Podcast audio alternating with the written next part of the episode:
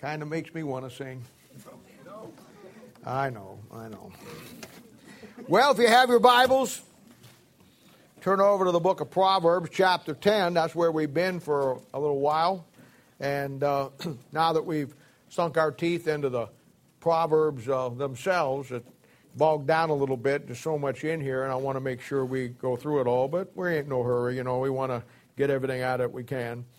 And last week uh, we were in chapter 10, verse 5, and we saw a great practical lesson on the cycle of life, uh, the seasons, and how those four seasons uh, are a picture of what we go through uh, not only in a year, but in our own lives.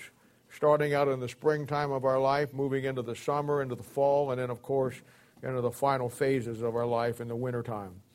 I gave you probably, from a practical standpoint, one of the greatest verses uh, that deals with uh, your life and my life and time. And it says in Psalm chapter 90, verse 10 For all our days are passed away in thy wrath. We spend our years as a tale that is told. The days of our years are threescore years and ten. And if by reason of strength they be fourscore years, yet is their strength labor and sorrow, for it is soon cut off, and we fly away. And then verse 12 is what we talked about, if you remember, at the end of our, our time last week. So teach us to number our days that we may be able to apply our hearts uh, unto wisdom. And how that, uh, uh, you know, out of life, you look and that 70 years that he's talking about there, we kind of calculated it out and went through all of the things. And uh, when you put it all together, probably all of us have, out of a full life, if we live a full life, probably 15 or 20 years to serve the Lord. And uh, nothing more precious in our lives as a Christian than time. You know, and during that time, uh, our fruit bearing season, as Psalms chapter 1, verses 1 through 3 talks about. Now, today I, I want to continue uh, through this passage, and we'll look at several more proverbs and make uh, the appropriate comments on each one of them. You want to remember now, and I'll keep bringing this before you, you want to remember that uh, these proverbs are about the issues of life. They're about everything that we face every day on a regular basis, the things about life that uh, God sees and understands, and, and uh, that in time, uh, if we get the book of Proverbs in our life, we see them also the way He sees them. Get His knowledge, get His wisdom, get His understanding to see and understand every issue that comes in our life. So, before we start this morning, let's go to the Lord in prayer and let's ask Him to bless our time today. Father, we do thank Thee and praise Thee for the Lord Jesus, and we thank You, Father, for the time that we've set aside for the good people that have come out today. We pray, Father, Your blessings upon us, and Lord, we put, pray that You'll put us under the blood today. If there's anything in our life that is not pleasing to You, that would hinder us from getting what You have for us, that we would bring it to You, Lord, and ask You to forgive us. We just ask you now, Father, and all that you do to give us today what we need. And we'll thank you and praise you in Jesus' name. For a sake we ask it. Amen. Now, Proverbs chapter 10, we're going to pick it up in verse 6 today. It says this It says, Blessings are upon the head of the just, but violence covereth the mouth of the wicked. Now, I could never overstate the first part of that verse about the blessings of God in a Christian's life because it's so true. You know, in the Old Testament, throughout the Bible, I'm thinking in particular there when Jacob blessed his sons in Genesis chapter 48, uh, verses 14 through 17. The Bible says that when he brought him in to bless them, he put his hands upon their head. And that's symbolic in the Bible of, of, of the father blessing uh, his sons. And it symbolizes the father giving him his blessing uh, as, his, as his son the, our head in the Bible is, a, is an incredible study unto itself. You know, Second, 1 uh, Corinthians chapter 11 talks about that the head of every man is Christ. And when it talks about our head in the Bible, it's talking about our thoughts, our direction in life, what we do, where we go, uh, living your life, uh, you know, for the Lord with His direction. And we use the, our head in a, many, many different phrases even today, you know, about it direction in life you know, get your head on straight, and all those things that will, will all bring the connotation of getting your life in order. It's hard for me, as I think it would be for most Christians, to, uh, to even con- you know, understand how to live your life without the blessings of God upon you. Yet all my life I've seen Christians that seemingly just struggle with everything. You know, I've seen Christians over the years that uh, they can never get ahead. They always have some fundamental issue that just keeps dragging them down. Uh, they never go anywhere, never have any really fun or good times. They're just always carrying a burden or carrying a load for something. You know, and they may never sink completely, but uh, they go through life with the water just up to the edge of their nose where it's really hard to breathe. And sometimes they do sink, they lose everything they've got. And I look at situations like that and I think to myself, what a terrible way to go through your life. It's, it's hard for me to imagine a child of God not wanting the blessings of God. But I'm going to tell you something right now. The farther we get from the Bible, and this is true of even us here. I know we have the Bible, we stay in the Bible, but you know, I don't know, we're kind of like in a bubble here. And outside this bubble, man, the Christian world is just completely upside down.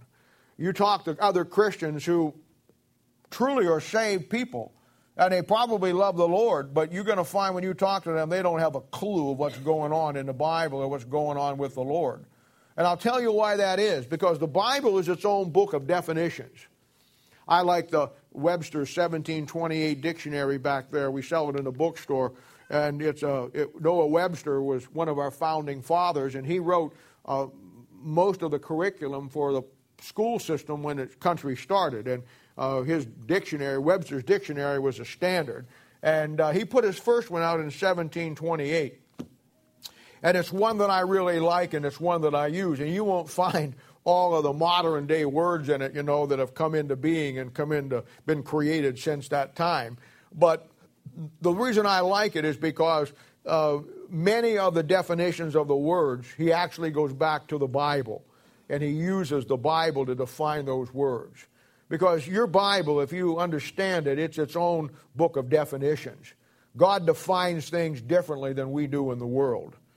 And I think that the farther we get from God, the farther we get from the things of God, the more we get away from the fact of the Bible definitions, and that's where we really we get messed up.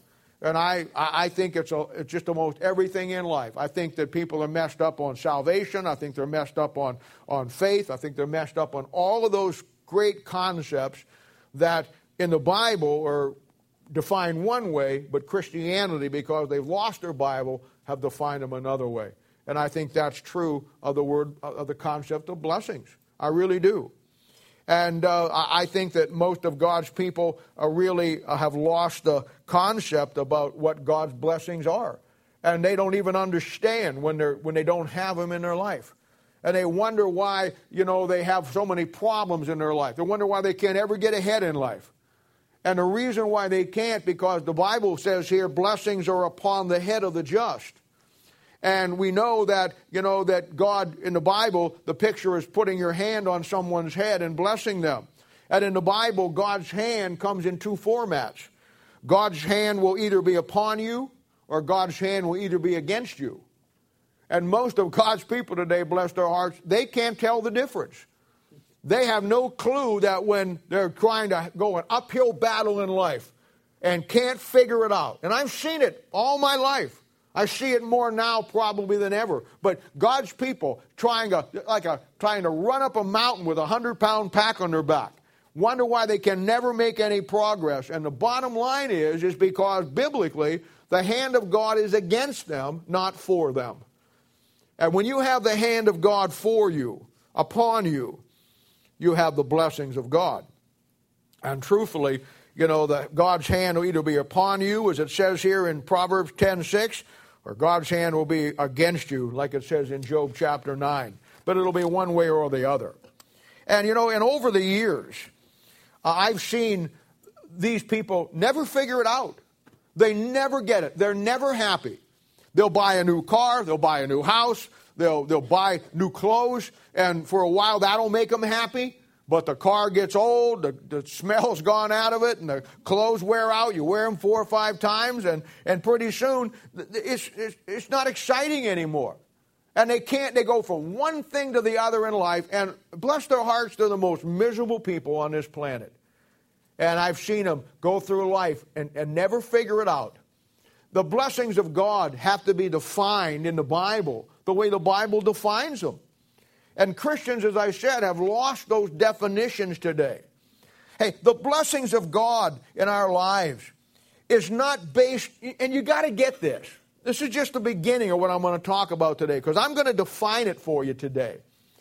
I'm going to take a little simple thing like the blessings of God and put it into a biblical context that most of God's people never heard or never understood before. The blessings of God in our lives are not in what God gives you. The blessings of God in our lives are based on what you give God. And, and they never get it. They just never get it. There are people that take everything from God and never one time in their life have they ever given anything back to God. And then they wonder why they're destitute. They wonder why they have nothing uh, in their life. The Bible says in Philippians chapter 4, verse 19, My God shall supply all of your need according to his riches in glory by Christ Jesus. Probably every child of God here today knows that verse. It may be many of your favorite verses. But you better analyze the verse. That verse says more than just God's going to supply your needs. That verse says that God supplying your needs is in Christ Jesus. And Ephesians chapter 1 talks about the fact that the blessings of God, everything that God is, He put in Christ Jesus. So it isn't a fact that you just are saved, so God has to come down and bless me. You understand what I'm saying here? Yes. You have to have the right biblical relationship with the Lord Jesus Christ to tap into those blessings of God. And most of God's people don't even know what that real relationship is. As I said, they go through their whole life taking everything from God. God for them is an emergency, break the glass in time of need. God for them, they only talk to him, they only come around when they need something. A lot like your some of your some of your relatives. They only they only show up when they really need something. The only time God hears their voice is when they're in a destitute situation.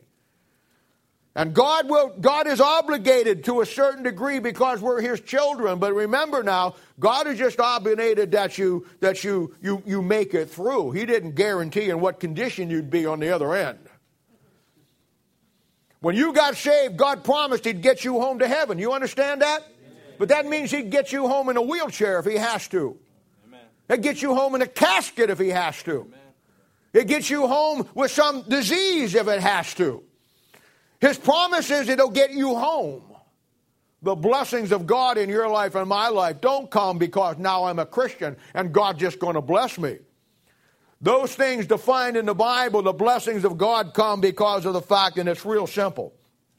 They flow through Christ. They come by Christ Jesus. So if we have no biblical based relationship with Him, then there'll be no blessings of God in our life. I've seen people all the time, and I, I, I have a few in my mind this morning, but I'm not going to say it because I'm very kind today. I feel in a very kind, generous mood. But I, I, I watch them, and they'll get they're saved people, and they'll get and, and they're they're absolutely some of the most miserable people you ever met in your life. They don't go to church anywhere. They don't do anything. They've never given anything to God. They'll take everything and everybody will give them. And when they have a need in their life, they get on Facebook and they whine and complain about what they don't have. Oh, I need this. Oh, we're destitute. Oh, we need this. And then some stupid Christian out there will feel sorry for them and meet their need. And then they'll get all over the thing and tell everybody, look how God came through. No, that's not God coming through. You're like the guy down in the plaza that stands on the corner with a sign, feed me, I'm hungry, but won't work. When people give me gift cards for my birthday or my Christmas, uh, June 14th, by the way, and uh, I know the 25th of December, but I like to get them a little before, around the 20th, you know. But anyway, I always save them. But after they're gone, you never saw more fun in all your life than driving up to a guy on a street corner who won't work with a sign saying, and you throw him a $100 gift card, and he picks it up and thinks, and then he finds out there ain't nothing on it. Do you think I really do that? You don't know. I don't do that, but I sure like to sometimes. I got such a hard, soft heart, I break my own rules. You know, I was down at the stop out there last week, you know, and, and uh, uh, at, when we're at restart, and when I get everybody dropped off, there's a down in the River Market area. There's a little coffee place down there. It's got the best coffee in the world. So I have about 20, 30 minutes before I I have to get on my track because you guys are still out there figuring it all out. So I run down there and I walk up there and get a cup of coffee and walk back down. I was coming back to the truck. A guy came up and he says, "Hey, sir," and he he had a handful of change and he says, "This is all the money I got. My wife and my kids are up there." And he says, uh, "You know," he says, "I need to I get get some gas. Did you have any money and all you can spend?" Now look, I've heard that story. They all got kids. They all got cars with no gas in them. And and you know what? I gave him five dollars. Now, I had a gift card that didn't have anything on it, just in case. now, I knew, and, I, and just, you know, it, I, I followed him up around. He didn't know it. I gave him the $5, and I followed him up around and and I and and he didn't know it, and he had no family. He went on up the thing, went on out through the thing up there, and he went on his way. And you know, he's thinking he got five dollars. And you know, I, if, the reason why I followed him, if he really would have had a family, I'd have gave him twenty dollars. Okay, but I followed him up. Now, but I gave him that $5, I witnessed to him. Now, I hate to say this because you, I witnessed anybody if it only cost me five dollars. You know what I mean? I, if you want, you, are destitute, you need five dollars. I'll give you the five dollars. Whatever you buy with between you and God, I'm giving a right heart. But I will give you the gospel in the process of that. And I witnessed to him about the Lord. He walked on up the road, I followed around, went on his way, and I said, you know what? It was worth the $5 to me. I figured out what he was going to do probably long before he did. I just wanted to see if I was wrong this time, and I'd have pulled the truck over, went up, and got his kids. If they'd have been hungry, I'd have got up, went up and got some hot dogs and brought them back to him. But I figured he was shamming me, see?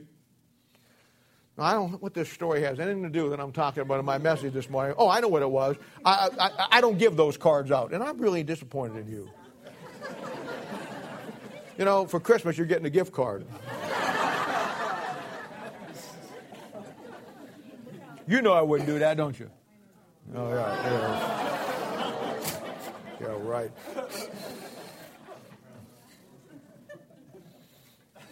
You know, I told you a couple. I told you a couple of weeks ago. You know uh, that that uh, my my my main philosophy of, of ministry with people is simply this: always take care of those, take care of you. I mean, and that, that's just what it is. And I've watched some, I've watched some of you go through some really tough times. I really have. And yet I've watched you never falter, even in the midst of your tough times. I've watched you never falter in what you gave to God within your life, uh, uh, of your life, because of the of the faithfulness that you are uh, and who you are. And you know what? He's blessed you and brought you through every time. Uh, you, you, you know, in life, you never judge a, a person's life by, what, by one event that takes place. You never do it. Not one happening. You look over the space of time and you see how that pattern of life plays itself out.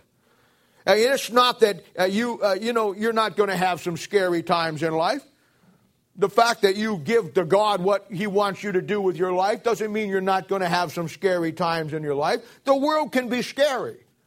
But it does mean is the fact that God's always going to bring you through. And that's how He teaches you to trust Him. I was talking to Crystal uh, last week uh, in our church here. She was telling me about a blessing in her life, and I asked her if I could use this story. And, I, I and she said, yeah. And I, I, she told me how that she had, her car had all kinds of problems, and, and you know, she wasn't going to run anymore, and she had to get another car, and, and she, you know, she didn't have the money to buy one, and so she was going to have to get a loan to get one, and she really didn't want to do that, and she was kind of fretting about it. And I want to tell you, Crystal's done everything that I could ever ask a person to do in this church. I mean, she started here, she got disciples, she went through all the classes, you worked with her, some other girls worked with her, and she come down, she's involved in ministry, she's done everything that, you know, that, uh, that, that I could ever ask anybody to do. And I, you know, and I appreciate her and love her in the Lord. But it's, but, but she came up and she was all excited because she said, I'm sitting there trying to put a pencil to everything I got to do, and the phone rings, and it was either her mother or somebody, I forget who it was, who had a car that they were going to give me. All I had to do was come down and get it and drive it home. See what I'm talking about? You take care of God, God takes care of you. You, you, you look at those things, and when you do right by God, He gives us all sufficiency. 2 Corinthians 9 8 says, And God is able to make all grace abound toward you, that always having all sufficiency in all things, we may abound to every good work. When we do right by God, He gives us all sufficiency, and when we don't do right, He can take it away from us just as fast as He gave it to us. I have actually watched people in this church over my lifetime here and all through my ministry who came in, got dialed in, got plugged in, started to do. God gave them every desire of their heart, everything they needed. And then I don't know why, for some reason, whatever the case, they decided to go back to the world again, go back to that thing. And I've stood here and watched how God gave them everything in order because they were doing what they needed to do. But just as God gave it to them, as they turned around and went the other way, He just took it back in the same order that He gave it to them. I, I, told you a couple of weeks ago, and I say this again my ministry philosophy of ministry with people always take care of them that take care of you. I live by that. I believe that is absolutely a fundamental rule. But I must tell you, I, I, I learned that uh, on the basis of what God has done in taking care of me. I didn't read that in a book someplace or sit down and just say, I think I'll do this. I learned that on the premise and the basis of what God has done in taking care of me. I take care of God in my life for one reason, basically, in, a, in its final analysis. You know what it is? Because of the way He takes care of me. I reciprocate back. I call this in my own theology God consciousness. Being aware of God in your life, not taking Him for granted, not using Him, as I said earlier, only in the case of an emergency. You see this great illustration in Genesis chapter 37, and it really runs the whole scope of, of the last part of the book of Genesis up to chapter 50. And it's a story about Joseph. And I think that Joseph is probably one of the greatest studies in the Bible for many, many, many, many reasons. But if you want to take one story that really represents what I'm talking about today and understanding God blessing your life and the blessings of God, it would be the story of Joseph's coat of many colors. Now, that's a fun Sunday school lesson. Most of you kids have heard that in Sunday school. Most of all of us have heard it in Sunday school. But you probably never thought about it in the context that I'm going to talk about it here. Now, that coat is a picture and represents the blessings of God in our life. Jacob is a type of God the Father. Joseph is a picture of me and you in a practical way. Now, there was other boys involved in his family, but Joseph got the coat. Joseph was the younger. He was probably the tenderest of the fathers. Where the other boys were out partying around and doing their own thing, as older boys do, Joseph still wanted to stay close to his daddy. And he appreciated that. And out of that relationship, it's obvious that Joseph was special. I don't know all the circumstances why, I don't know all the, how it all laid out, but it's very obvious that he was. And the coat that Jacob had made for him and gave him with the many, many colors on it is a picture of the many, many, many blessings that God puts in your life and my life when we cultivate that special relationship. Basically, what God did, he, God set him apart from the other boys. And God will take those Christians who take care of him. You want to understand the blessings of God in your life? You want to know how to have them? You don't want to where they come from, where they start? Do you actually think that just when you get saved that God just has to bless you because, and I understand He takes care of you. I get it. I'm not saying that He doesn't. I'm not saying that He won't come through for you. But I'm talking about bona fide blessings that God dumps on you because of the fact you're taking care of Him. God will take care of those that take care of Him and set them apart and bless them more than other Christians who won't give anything to God. I want to define it for you today. God just doesn't come down and bless you and me. Let me ask you a question. Most of you can answer this because most of you are involved in ministry here, and so you'll have a pretty good appreciation of what I'm saying. When you work with somebody, when you disciple somebody, when you bring somebody through the 10 things that changed about you the day you got saved, when you take a couple in, or you take a young man in or a young lady in and you work with them in the Bible, no matter what their deal is, and you spend time with them and you meet on a weekly basis, and you, you give them uh, what they need out of the Bible, and you, you see them grow and gravitate. Let me ask you a question Who gets the bigger blessing? You or them? You do. You may meet their need and you may give them what they want, but I want to tell you something. There is no greater blessing on this planet than giving what you have to somebody else and giving in their life and seeing God work through you and change somebody else's life. Amen. We get a big deal about miracles today. Charismatics make so much make so much of miracles that the Baptists are afraid of them. I'm not afraid of miracles. I just from the Bible understand miracles. You realize for the church, you realize for the church there's only one miracle. Now, in the apostolic times, there was all miracle of healing, miracle of tongues, miracle uh, miracles of everything. You died, somebody came over and said, I don't worry about it, slapped you on the rear end, and up you went.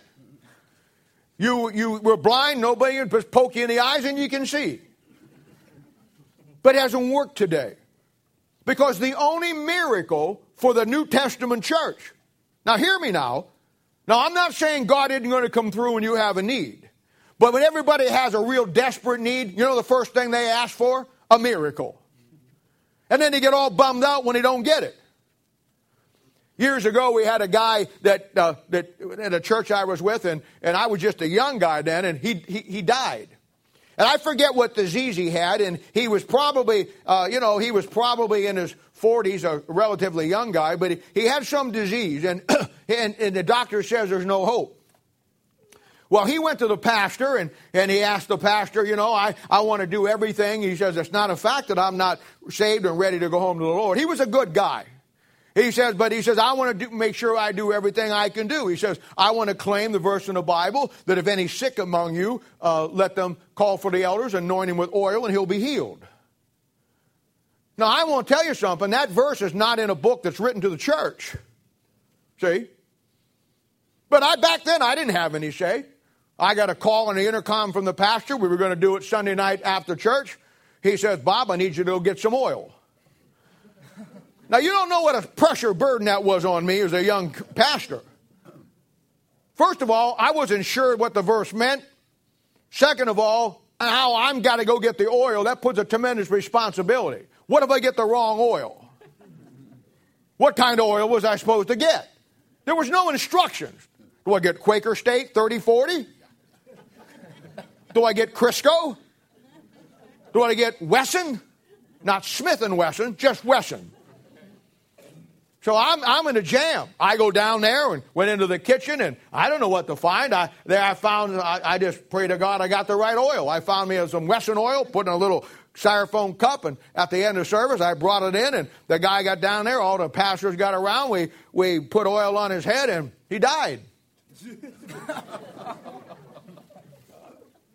that verse does not mean that if you're in some dire, destitute, facing death, that if somebody rubs 10W40 on your head, you're going to be okay. The only miracle, listen to me now, the only bona fide miracle given to the church is the miracle of the new birth. That's all it is. That's the only miracle we have. Now, do you know what that does? If you saved here this morning, let me hear you say amen. Are you saved? Amen. Then you know what that does? When I put you with somebody and they have a need in their life, they need to be discipled. They need, they need to be structured. Their marriage is on the rocks. They're having some kind of problem with their kids or whatever the case it is. And you work with them. Do you know what they really need? They need a miracle. But they don't need some hokey pokey miracle of somebody poking them and throwing them up and down and singing around and giving them the prayer dance. What they need is a bona fide New Testament Bible miracle. And ladies and gentlemen, if you've been saved this morning, you going into that person's life and giving them what they need, you become the miracle that they need. That's ministry. It's the only miracle for the church. It's the only miracle we have. And when somebody has a need, you step up, you take that person, you give them what they need, you become the miracle that they're looking for. You have the potential, everybody in here, to be the miracle that somebody's looking for in their life. Why will you not see that and why will you not act on that? You need to be the miracle in your children's life. They need a miracle. In the world that we live in, they need a miracle. The people that you work with, the people that come in, their marriages are on the rocks. They got all kinds of problems. They've got addictions. They've got this. They've got that. They need a miracle. God is not going to come down and zap you with a miracle stick that takes away your problem. He's going to give you somebody in your life that got the miracle of the new birth that can give that miracle to you that you need. And you get blessed from it. Much more than the person you work with. They may be thankful, they may be happy, they may say, This is the greatest place, I'm going to stay here forever, but they don't get the blessings like you do when you let God use you in the life of somebody else. God blesses us on the basis of what we do for Him, not what He does for us. Get it straight. It isn't about what He does for you, it's about what you do for Him. When you minister to somebody, you get blessed, okay? Acts chapter 13, verse 2. The church at Antioch. The Bible says, it gives you a whole list of people that were there, and then it says this in verse 2 And as they ministered unto the Lord. Now, do you want the hand of God's blessings on your life? Well, minister to other people as God gives them to you, but the first one that you minister to is the Lord. And you couldn't find 20 of God's people in this city who understands what it means to minister to the Lord.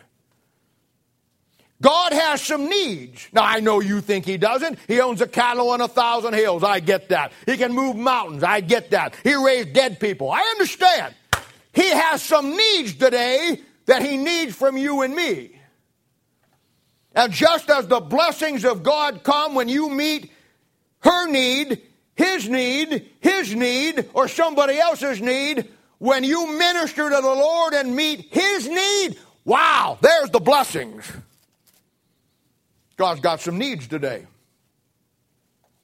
I'm going to let you think about what they are, and we'll talk about them a little bit. Blessings are giving somebody what they need.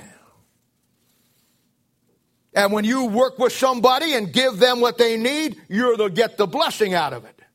You never get blessed. You never get blessed by God giving you things. You get blessed by giving other things to people that God gave you. You got to see it. And then you wonder why you're not blessed. You keep your life to yourself. You keep everything to yourself. Everything is about you. You're your own best friend. You're focused. I knew one guy one time that I thought he'd never find anybody uh, to marry because I wouldn't think he'd ever find anybody he could love as much as he loved himself. We go through life and it's all about us. We never look outward about what God needs, the needs that are out there. We'll take the miracle, of the new birth, but we'll never be that miracle in somebody else's life. Shame on us. Shame on us this morning. The blessings of God in your life. Now, that's a good thing. The blessings of God in your life is a great thing. But as you go on in our story in Genesis chapter 37, you're going to see the second part of that principle that the blessings of God in your life, and boy, we want them, and I'll take them no matter what. And you only get them by what you give to God, and God blesses through what you give Him. But I want to tell you something it'll cause you some problems. It always will. I've learned that every good thing that God does for us will come also with a set of issues and a set of problems. In this case, in Genesis with Joseph and his coat of many colors, it was the other brothers, wasn't it? They hated Joseph because of that special coat that his father gave him.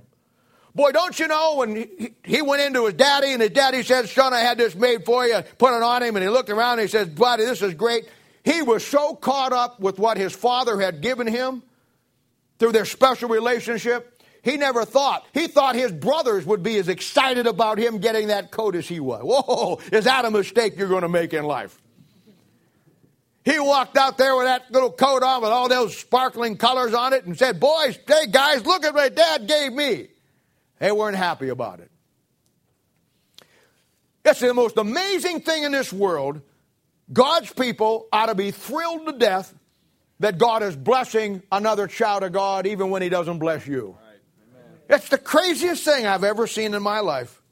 It's the absolute craziest thing. And when God blesses you and your family, and He doesn't bless someone else the same way, and they see it in your life, it will cause you some problems. Joseph's brothers, the Bible says, envied him. They wanted what he had. They were jealous of him. They were jealous of his coat. And in time, they, they, they, they turned to them hating him to the point where they were ready to get rid of him any way that they could. But you see, the real truth of the matter is, they all could have had a coat. He got the coat because he had a special relationship with the Father. And instead of wanting, coming out and saying, wow, I'm going to get a coat just like that because I'm going to love my father and do for him like Joseph did. Uh uh-uh. uh It was the problems in their own heart. They had a problem in their own heart with the father, and they never got the coat. Hey, there will be people in your life, some of them will be your friends, many of them will be your family, who they play at being a Christian. They pretend they're right with God when they're not. They care nothing about God, giving anything to God. They make it to church once every six weeks, you know, uh, faithfully. Uh, it's a thing where they care absolutely nothing about their life in God and giving it with their kids, whatever the case may be. And they'll see your family. They'll see God's blessings in your life and your children. All He does for you based on all you do for Him. And when all of you get together at Christmas, when all you get together for birthdays, when you all hang out together. Hey, it may be July 20th and it may be 101 degrees out, but it's going to be like 30 degrees below zero at that party. It's going to be frosty. But deep down inside, they resent you, they envy you, and many times they hate you. Oh, they don't hate you in the sense of, of I hate that person, I never want to see him again. They hate you in the sense that, that they, they hate what God has done for you. They really hate the God that's in you. And deep down inside, they see all of that and they hate you and they're jealous of you. They envy you for what you have with God. But you know what? They won't do anything right in their life and change a thing to get what you got. Because the problem isn't you. No more than the problem with Joseph. The problem was in the heart of God's people. They don't want to give God anything, yet they want the blessings of God. You know, the definitive passage on this is found uh, in Genesis chapter 4. Turn over there in, in the first eight verses. And it's the same thing here, and it's a great story. It's the story of Cain and Abel. A great example of this very thing we're talking about. Genesis chapter 4 says, And Adam knew Eve, his wife, and she conceived and bare Cain and said, I've gotten a man from the Lord. And she again bare his brother Abel. And Abel was a keeper of the sheep, but Cain was a tiller of the ground. And in the process of time it came to pass that Cain brought of the fruit of the ground an offering unto the Lord. And Abel he also brought of the firstlings of his flock and of the fat thereof. And the Lord had respect unto Abel and to his offering, but unto Cain and to his offering he had not respect. And Cain was very wroth, and his countenance fell. And the Lord said unto Cain, Why art thou wrath? And why is thy countenance fallen? If thou uh, doest well, shalt not thou be accepted? And if thou doest not well, sin lieth at the door. And unto thee shall be his desire, and thou shalt rule over him. And Cain talked with Abel his brother, and it came to pass when they were in the field that Cain rose up against Abel his brother and slew him. Now, you want to, and again, everybody knows this story, but let's look at it in our context of our life. I want you to see some things. First of all, the Bible says in verse 4 that uh, the two boys, they bring an offering to the Lord. And Abel brings his, and Cain brings his. And the Bible says that God had respect unto Abel uh, in his offering. He got the blessing. God looked at that and he said, That's a good thing. I'm going to give you my blessings. You're going to, I got respect under yours. But he looks at Cain and he says, Cain, I, I'm not going to have any respect to yours, and I, I, there's no blessing that comes along with yours. Now, Theologically, here's what you got Cain's a picture of an unsaved man, Abel's a picture of a saved man. Abel went to the flocks, he got a sheep. You and I, if we're saved today, we were saved by the blood of a lamb, the Lord Jesus Christ. Cain, on the other hand, he didn't get a sheep. He brought his fruit. He brought his, his, his things that he had labored with to bring to God. It's a picture of a man coming to Christ and offering a lamb, and a man coming and offering his own works for salvation. And God wouldn't accept it. God will never accept it. And so he says to Abel, I have respect unto yours. You got the blessing. Cain, I'm sorry. I cannot bless you because I cannot accept and have respect under your offering. And the Bible says in verse 5 and 6 that Cain is wroth. He's angry. He's mad. And what follows here is exactly what I'm talking about, and I've tried to show you a number of different ways as we come to this point through this. God says to him, You know what?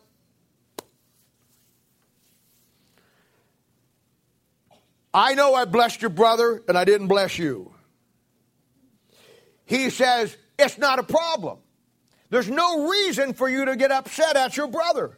There's no reason for you to get upset with me. Hey, just go get the right offering and bring the right things to me, and I will give you the blessings.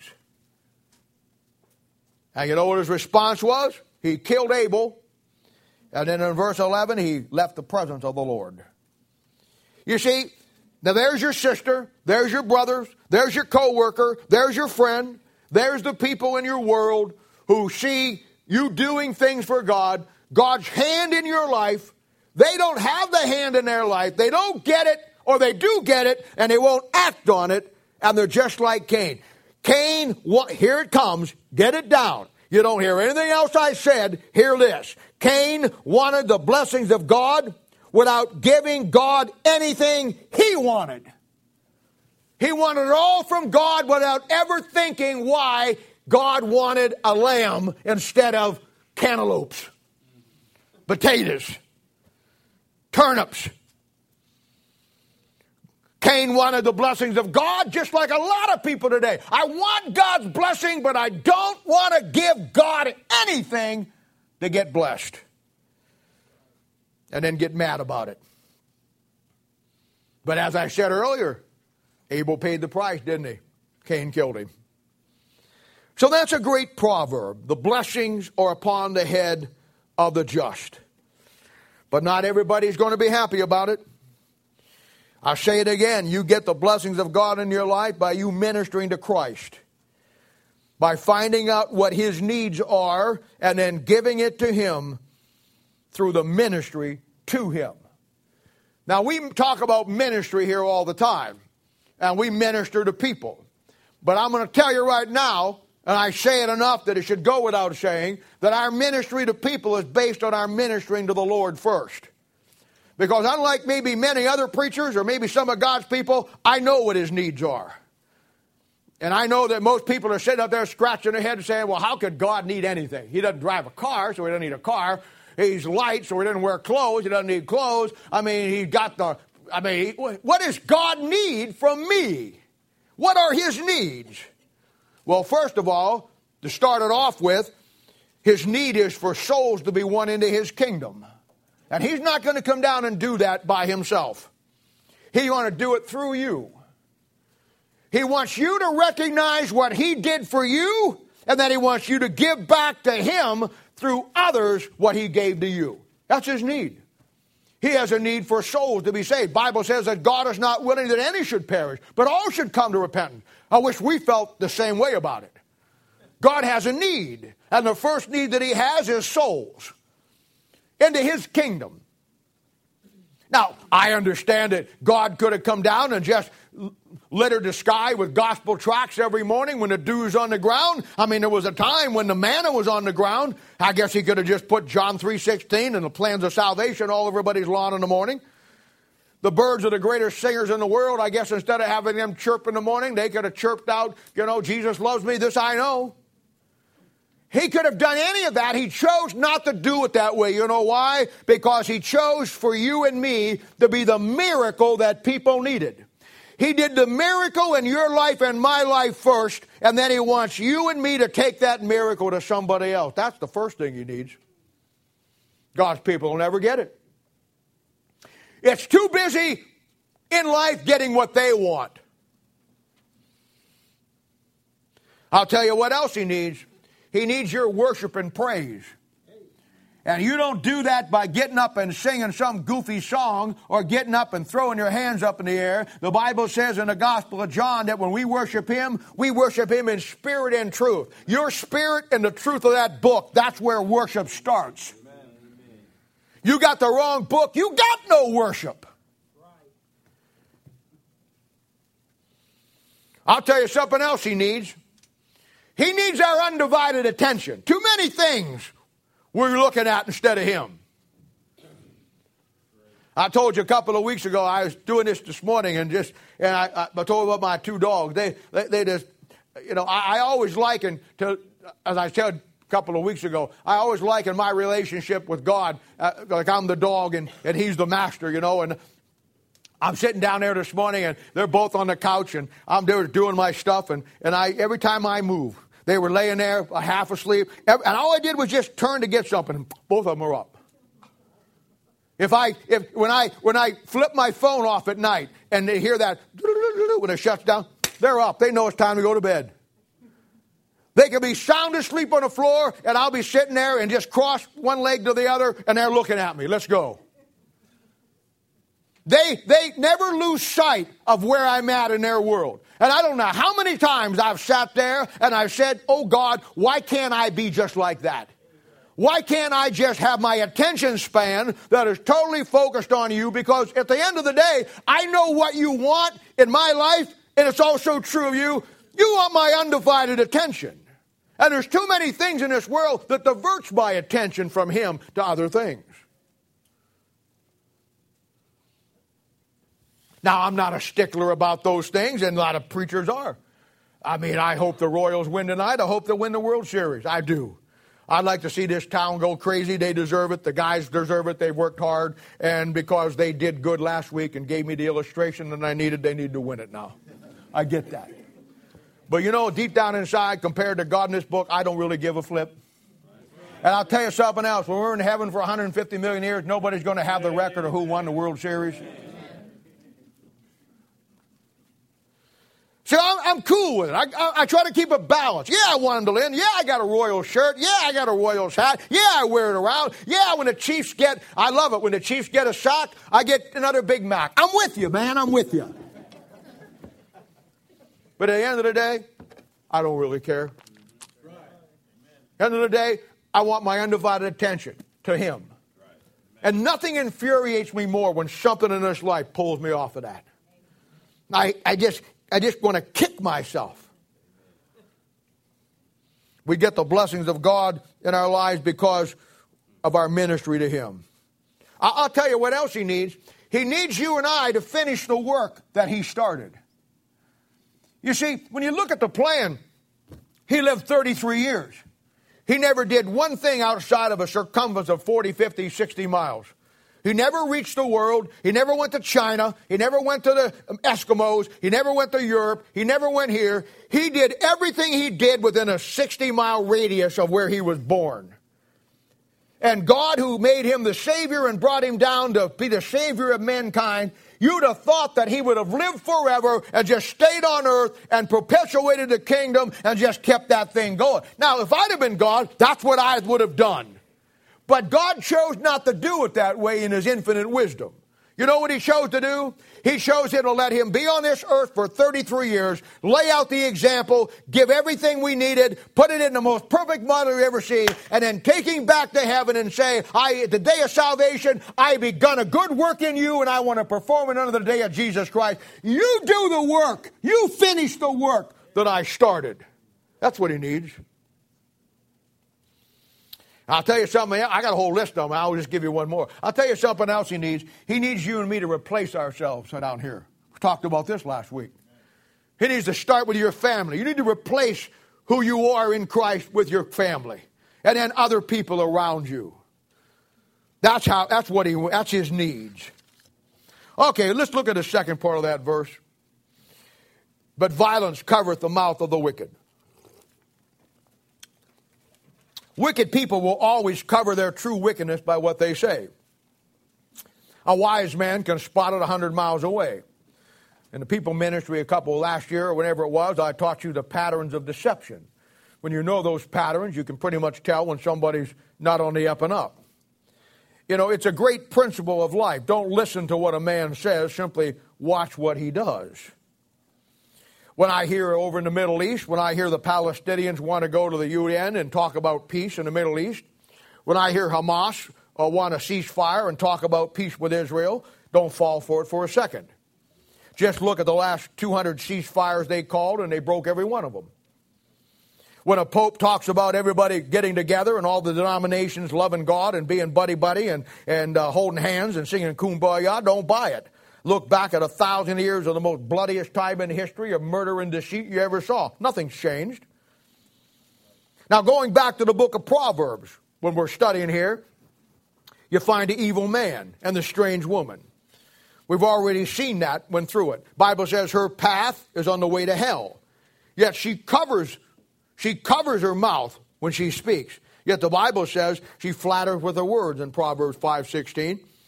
Bible says the words of her lips drop like honeycombs, 5a3. Her mouth, when she says something, is smoother than oil, 5.5. But the Bible says in Proverbs 5.4, but her end is bitter as wormwood and as a two-edged sword and her steps take you straight to hell. See? She covereth much violence with what she says. Now, there are people in life just like that.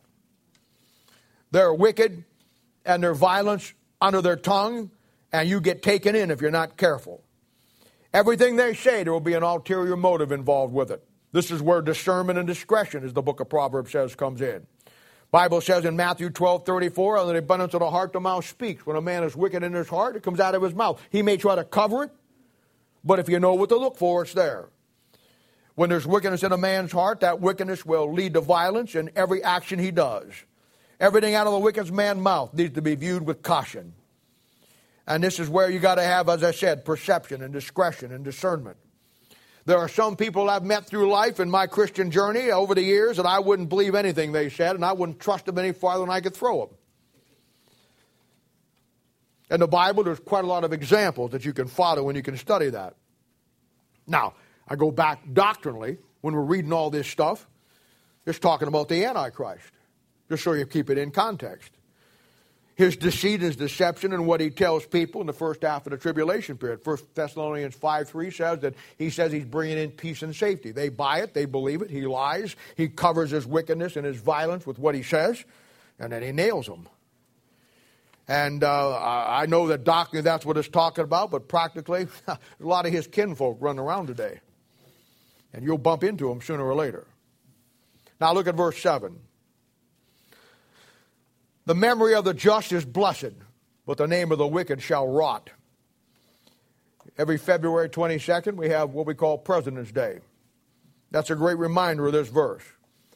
Some states it's George Washington's birthday, we celebrate. Some states it's George Washington and Abraham Lincoln. And then some other states it's George Washington, Abraham Lincoln, and Thomas Jefferson. But it's President's Day. We think about them in a good way.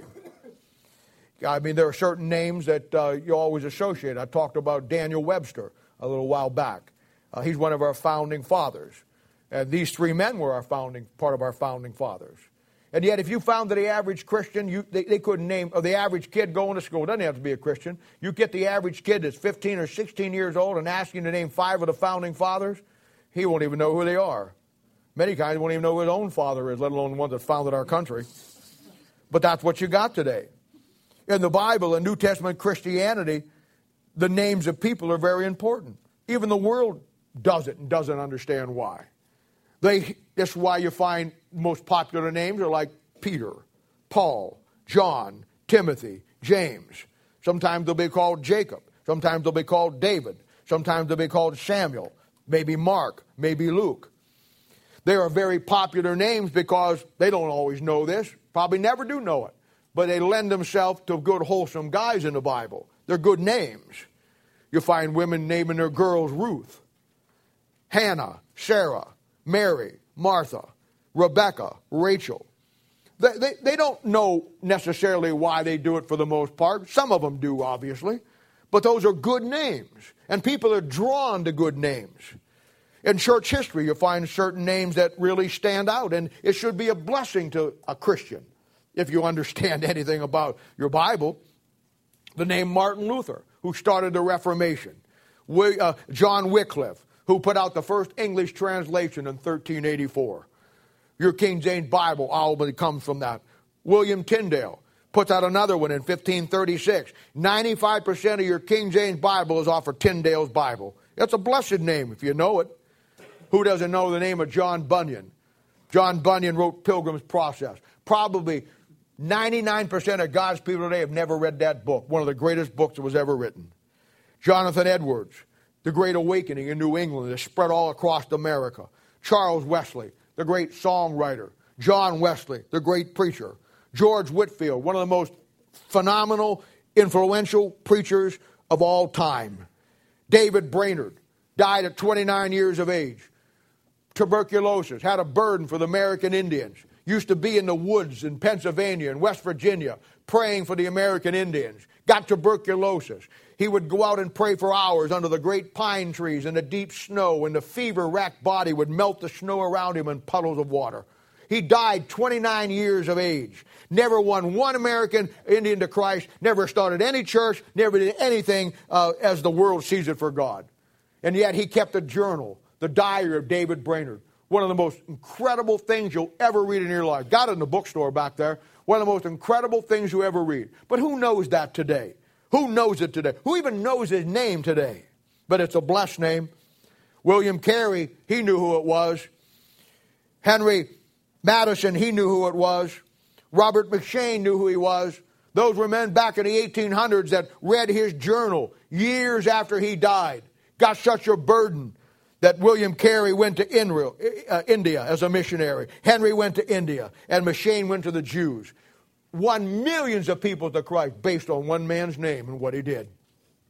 We think of General William Booth, Salvation Army, Charles Spurgeon, Dwight Moody, C.I. Scofield, Henry Ironside, Billy Sunday, J. Frank Norris. We have what we have today in this church you have this church teaches the King James Bible and stands on it and has the fundamentals of teaching what the Bible should be because of one man's stand. And you guys don't even know, most people don't even know who it is. The list goes on and on. And to a Bible believer, they are blessed names. For one way or the other, they were used of God to get us the Bible that we have today. And as I said, 99% of God's people don't even know who they are. But the memory of the just is blessed but the name of the wicked shall rot. Ever notice there's no kids ever named Judas by their parents? You ever notice there's not many kids named Saul? Ever notice that there's no girls ever named Jezebel? A lot of girls called Jezebel by other women, but uh, their moms never called them that way. The verse there doesn't even say the last part of that verse that there's any memory. Memory is our word for memorial. There's no memory of them. They're just rotten. Names like Adolf Hitler. Names like Heinrich Himmler, the Roman Caesars. I think of Idi Amin, who was in Uganda down there in South Africa or Central Africa, and uh, he was one of the most tyrant dictators that butchered more people. I mean, he was absolutely. And when they overthrew him, when they took him out, you can't even say his name down there anymore. Incredible, incredible. The Roman Catholic Church has an official list of popes, and uh, every three or four years they adjust it to fit their own agenda. And nobody ever squawks about it, nobody ever says anything about it. You know why? Because nobody cares. If you read the official list by the, put out by the Roman Catholics, not by a Baptist, if you read the official list of the popes and their deeds put out by the Catholic Church, it'd make you puke. It's the most corrupt, terrible, horrific stuff you ever saw in your life. Nobody cares anymore. Nobody cares. Their name is rotten. Now, it stands to reason that someday we're all going to die. We saw that last week when we hit the wintertime. And last week I gave you Psalms 90. We spend our days as a tale that is told. And that'll either be, in your case or my case, a good tale or a bad tale. When we talk about a guy like Joseph Stalin, never good. Nobody will ever think much of Lee Harvey Oswald. Benedict Arnold, nobody today will have anything good to say about him. If you're related to John Wilkes Booth, you probably couldn't get anywhere, any place if they know who you're related to. There are tales that are told down through history about those guys, and many, many more like them. And over the next 200 years, people will talk about and be taught about these guys and a thousand more just like them as wicked men, just as we are today. There's no day honoring them, there's no memorials. I remember in the first Gulf War when Saddam Hussein was the leader of Iraq, and uh, he had statues of himself everywhere, and everybody had to pay. His picture was in every place in that city.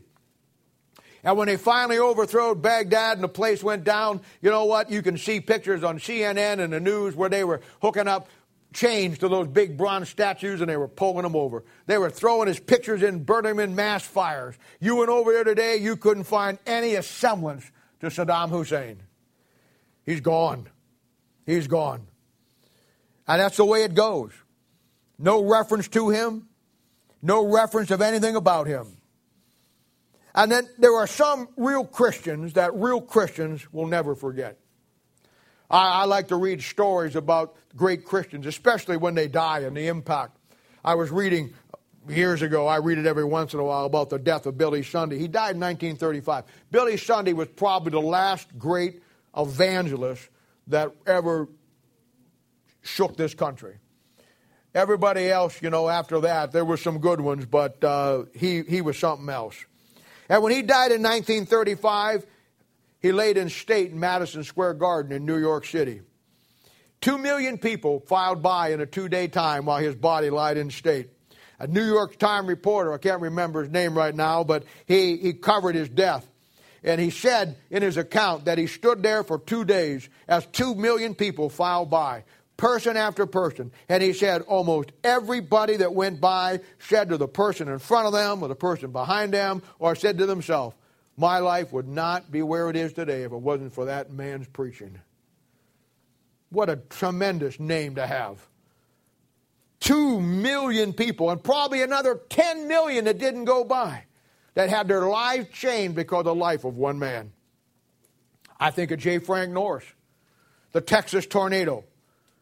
I think of how he took a stand against a Southern Baptist convention, broke out. And I'm telling you, I know you don't get it. I know you don't understand it. I know you take it all for granted. But the reason why you're not speaking in tongues this morning, and the reason why you're not messed up in an NIV or an ASV, or the reason why you're not some neo evangelical church and I'm wearing, not wearing a robe with my hair slicked back with one of the mics that come around the side of my mouth, is because of J. Frank Norris.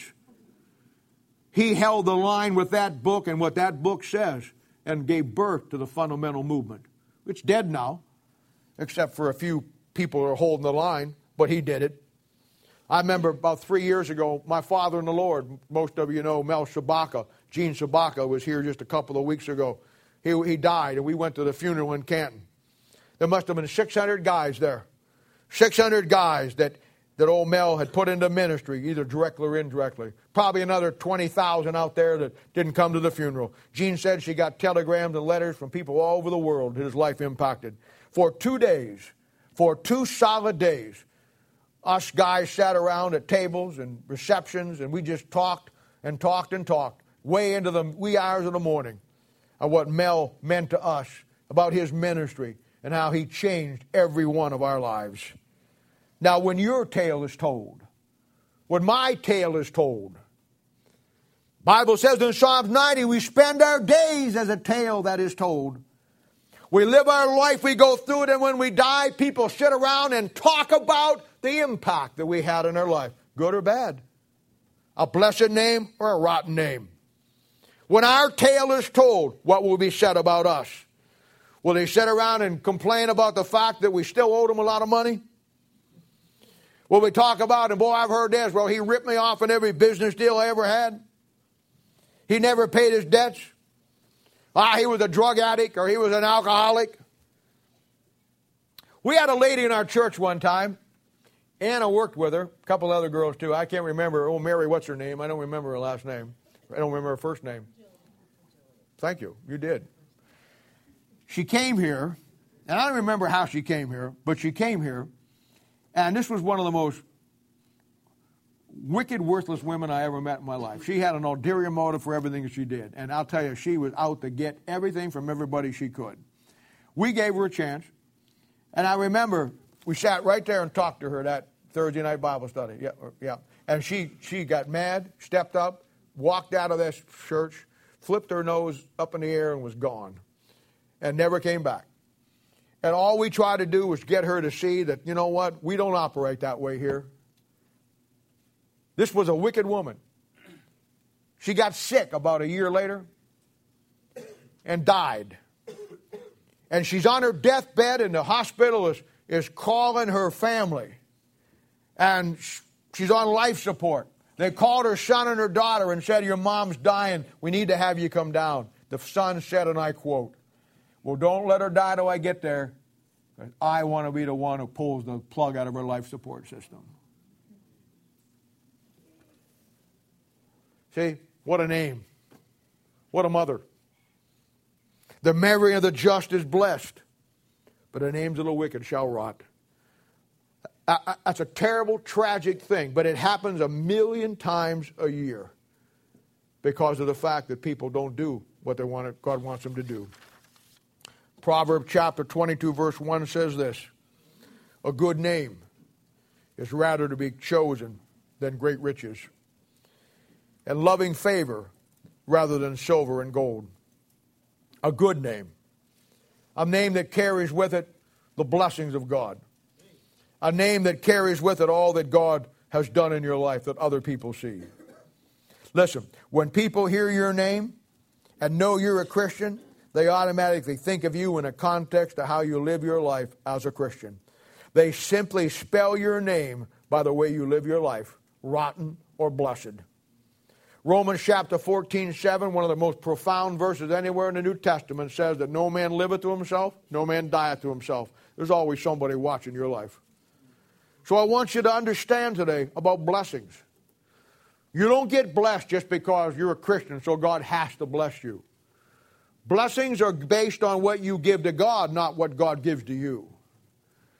And you see many people out there who never get a thing from God. They struggle everything with God. And it's because generally when you look at their life, they've never done anything for God.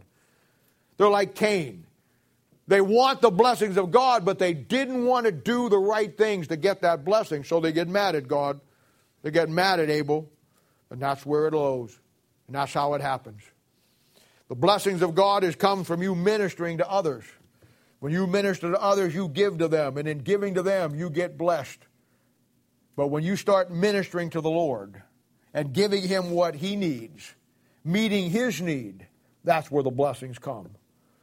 God will bless you, and his hand will be upon you in everything you do in life. Blessed is the man that walketh not in the counsel of the ungodly, nor standeth in the way of sinners, nor sitteth in the seat of the scornful. But his delight shall be in the law of the Lord, and in this law doth he meditate day and night. And he shall be like a tree planted by the rivers of the water, that bringeth forth his fruit in his season. His leaf shall not wither, and whatsoever he doeth shall prosper. That's the blessings of God based on your relationship with Him. Because in Christ Jesus is all the blessings of God. Let's pray.